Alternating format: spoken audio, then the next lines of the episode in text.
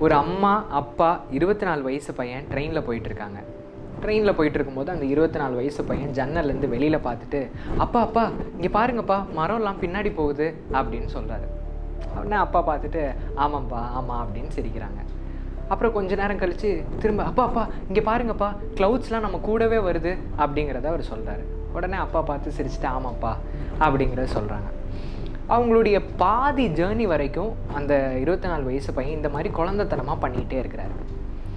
அப்போது இந்த ஃபேமிலிக்கு ஆப்போசிட்டில் ஒரு கப்புள் உட்காந்துருக்காங்க அப்போ உட்காந்துட்டு அவங்க சொல்கிறாங்க இவங்க அப்பாட்ட சார் நீங்கள் ஒரு நல்ல டாக்டராக பார்க்கலாமே உங்கள் பையனுக்கு அப்படிங்கிறத சொல்கிறாங்க அப்போ அவங்க அப்பா சொல்கிறாரு நாங்கள் இப்போ தான் டாக்டர் பார்த்துட்டு தான் வரோம் ஹாஸ்பிட்டல்லேருந்து தான் வரோம் அப்படிங்கிறாரு. என்ன அப்படின்னு கேட்கும்போது என் பையன் இப்போ தான் முத தடவை பார்க்குறான்.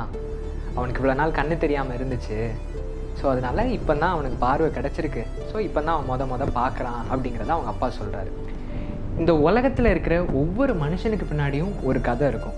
அது தெரியாமல் அவங்கள பற்றி நம்ம பேசுகிறது ரொம்ப தப்பான விஷயம். Don't judge people before you know them